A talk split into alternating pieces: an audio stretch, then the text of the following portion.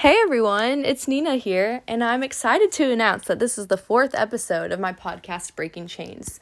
Today, I have Avery Wheat here again. Hey guys!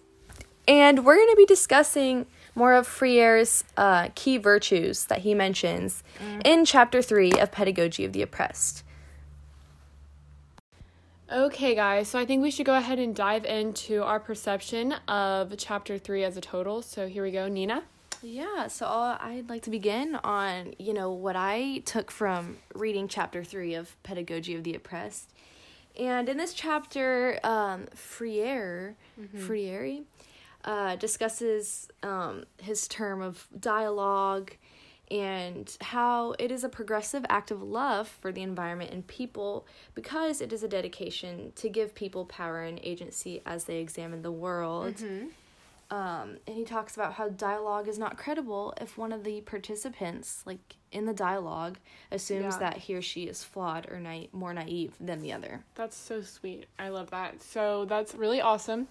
For Chapter 3, I pretty much just said that Freire, he pretty much elaborates his concept of problem-posing education again, and he outlines its framework and how it describes how it should be implemented along his people. So he's really just guiding his belief that the oppressed must be created with the content of problem-posing education with their teachers and how love fits into that. Yeah, and I'd like to build on that. And I think Freire argues a lot that dialogue is necessary for human beings to find freedom and meaning in their lives. Yeah.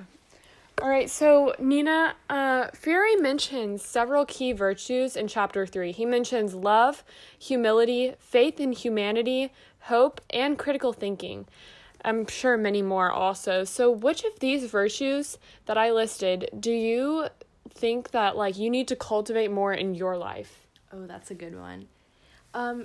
According to Freire, hope comes from human beings' constant drive to complete themselves. And I think, personally, hope is a virtue that I need to focus on bettering within myself because sometimes I tend to not have hope in the things I do, and I tend to give up when I don't need to give up and just push through. So I think that's what I need to work on personally. Yeah. So...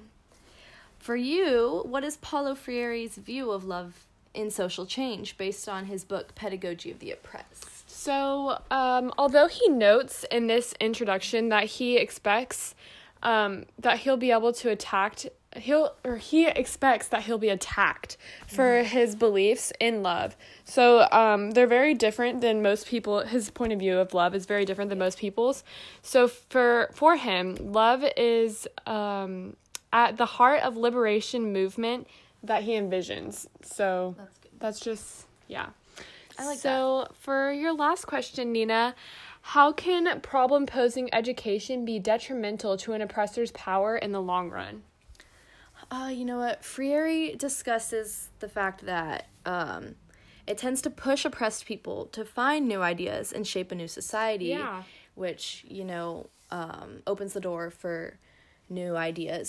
Yeah, for sure. It's a cycle amongst people and society. Mm-hmm.